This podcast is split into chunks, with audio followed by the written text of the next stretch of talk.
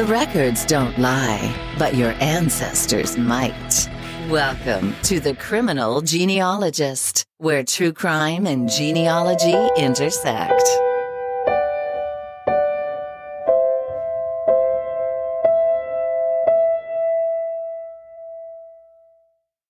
Hello, my criminal genies.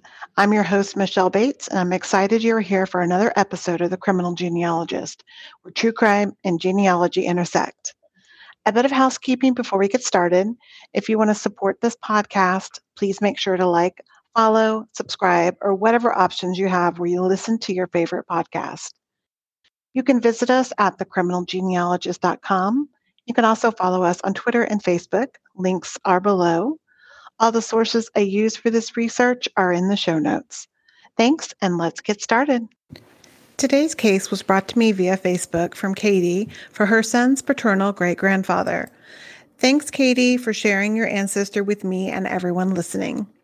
I hope I do his story justice, and even though it can be exciting to find an ancestor who was a criminal, it can be sad as well. Enos McCollum was born on August 22, 1897, in Iconium, Missouri, to Francis Frank McCollum and Rosa Lee Green. Enos was the oldest of 10 children, having five sisters and four brothers. So today, Iconium is an unincorporated community in St. Clair County, Missouri. It's located about 120 miles southwest of Kansas City and about 240 miles west of St. Louis, Missouri. It has a population of about 35 people. Wow, talk about small. If you are a Boy Scout, then you may have traveled this area because it is located miles from the H. Roe Bartle Boy Scout Reservation. And Iconium is well known for Scott's Iconium store, which has everything that a Boy Scout and their families would need. This iconic store no pun intended, was built in 1900 when Enos was three years old. However, in 1900, the family is found in Box Township, Cedar County, Missouri, and Enos is two years old. He would turn three two months later, living in the home of Rosa's mother, Sarah Green. Mrs. Green is listed as widowed and is 46 years old. Also living in the home are Rosa's siblings, Mina, Benjamin, Renji, and Elizabeth, and Frank and Rosa's newest baby, Annie, who is 10 months old. Box Township was about 40 miles southwest of Iconium and today is an inactive township. It was established in 1850 and named after, you guessed it, Mr. Box, a pioneer settler. In April of 1910, the family is back in St. Clair County in Jackson, Missouri. Frank and Rosa now have seven children in the home, and luckily in the 1910 federal census, it lists relationships. So we clearly know that all of the children are siblings and they have the same parents. The children are Enos, Anna L., which was Annie in the previous census, Henry F., Sarah L., Artie M., Stella M., and one listed as baby with an age of zero months. Until further verification, I have to assume the child was literally just born, or perhaps she was still pregnant and wanted the baby included. Not likely. I'll confirm this later to determine who this baby was. Also living with the family is Frank's father and Enos W.'s namesake, Enos F. McCollum. Enos F. is listed as 75 and widowed. Jackson Township was located in the same county as Iconium. It was established in 1841 and aptly named after Andrew Jackson. Like Box Township, it is now an inactive township. So, going back a bit, let's discuss Enos's parents, Frank McCollum and Rosa Lee Green. Francis, who went by the name Frank, was born November 20th, 1878, to Enos F. McCollum and Anna Rosella Vincent. The location of his birth is listed on some records as Missouri and some as Iowa. After researching various documents, I am confident that he was actually born in Iowa. Frank is shown on the 1880 census when he was three years old, and the family is living in Iowa, and Frank is listed as born in Iowa. The family at this time shows Frank's parents, Enos and Anna, and seven siblings. His parents are listed as born in North Carolina and Indiana, respectively. The oldest sibling is listed as Sarah E., and she was 20 years old, born in Indiana. Then Louisa Jane, 17, and William S., 15, both also born in Indiana. Another son, James Henry, is 13 and shown as born in Illinois. And then the family appears to have moved again because Levy Ann, a daughter, age 11, is born in Missouri. Lastly, they end up in Iowa as Andrelia, a female, age 10, and Naz J, age 10, are both born in Iowa. Probably twins, but not really sure. And then followed by Frank. So much more I could talk about with this family, but let's move on to Enos's mom, Rosa Lee Green. So, Rosa Lee Green was born December 2nd, 1880, in Iconium, Missouri, to William Robert Green and Sarah Jane Collins. William and Sarah married on June 21st, 1877, and their last child was born in 1887. It is unclear when William died, but in the 1900 census, Sarah is shown as widowed, as discussed earlier, so William would have passed anywhere from 1887 to 1900. Without an 1890 census to verify or a death certificate, I'm unable to confirm at this time. Rosa had four siblings that I mentioned previously from the 1900 census. Back to Enos. By 1920, he was 23 years old and had nine siblings by then. The baby sibling listed on the 1920 census was Ina or Iva. It's written multiple ways. In 1912, another sister, Alta, was born, and in 1916, a brother, Ray, was born. The last sibling was born on April 19, 1920, and was named Frank after his father. Unfortunately, this happy occasion turned into a sad moment because Rosa Lee died in childbirth, and Enos lost his mother that day. Enos was living in Cuba, Republic County, Kansas, as listed on this World War I registration card from 1918 stating that he was 21. These documents are a great source of information because it tells us that his father was born in Lionville, Iowa, which wasn't known information to this point. Enos would have been the informant on this document, so the reliability is strong that this was more accurate than census records, where we typically don't know who the informant was. The registration card also says that Enos's employer is Martin Prison in Brantford, Washington County, Kansas, which means he either was an actual employee or a prisoner. If we didn't know he was a criminal before, this would be our first clue that something was amiss. Or was he once a correctional officer turned criminal? Also on his draft card is a physical description, which says he is tall, medium build, light brown hair with blue eyes. His registration card for World War II draft in 1944 lists him as 74 years old and his residence as Nebraska Penitentiary and Ogallala, Keith County, Nebraska.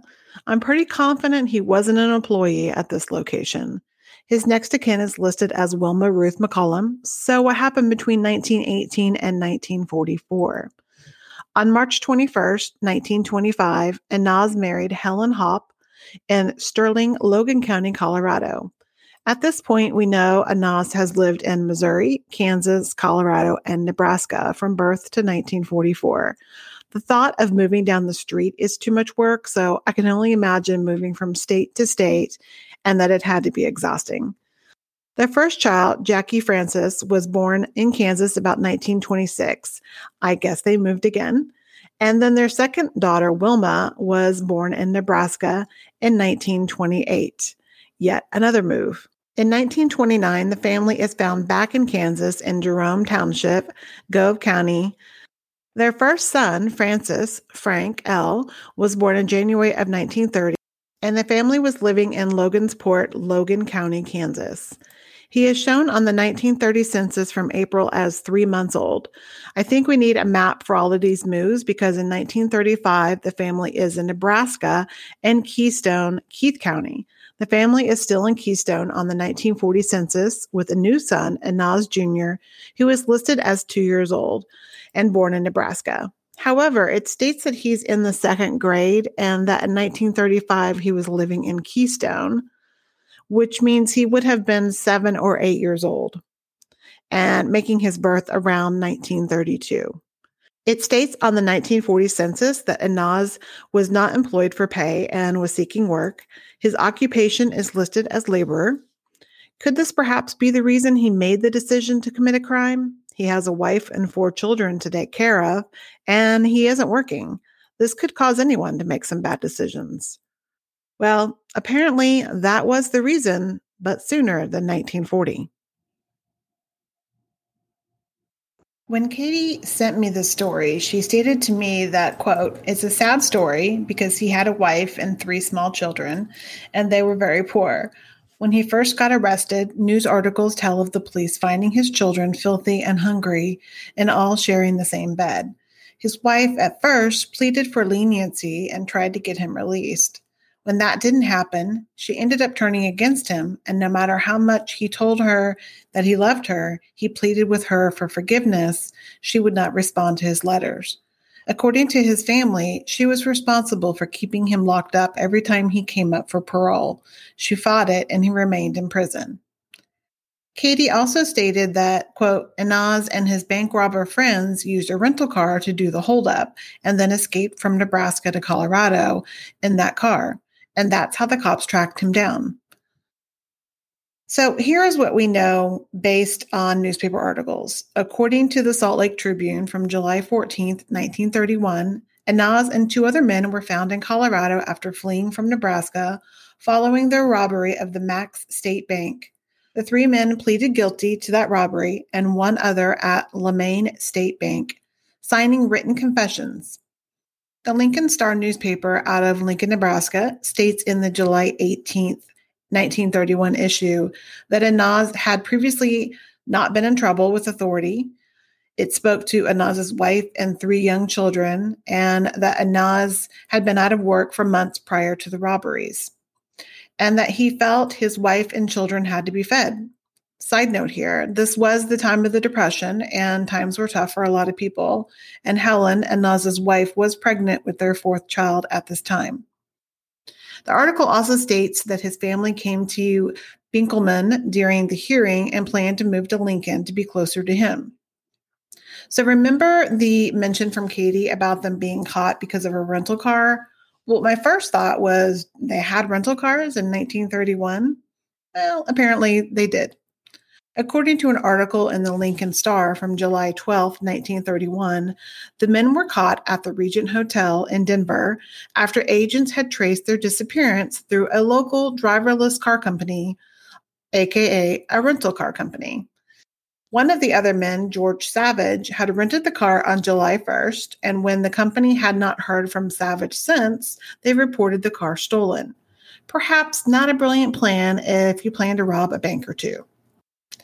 As far as the story goes about his wife Helen pleading for his parole and then switching to keeping him in prison, who knows what the truth is on this one?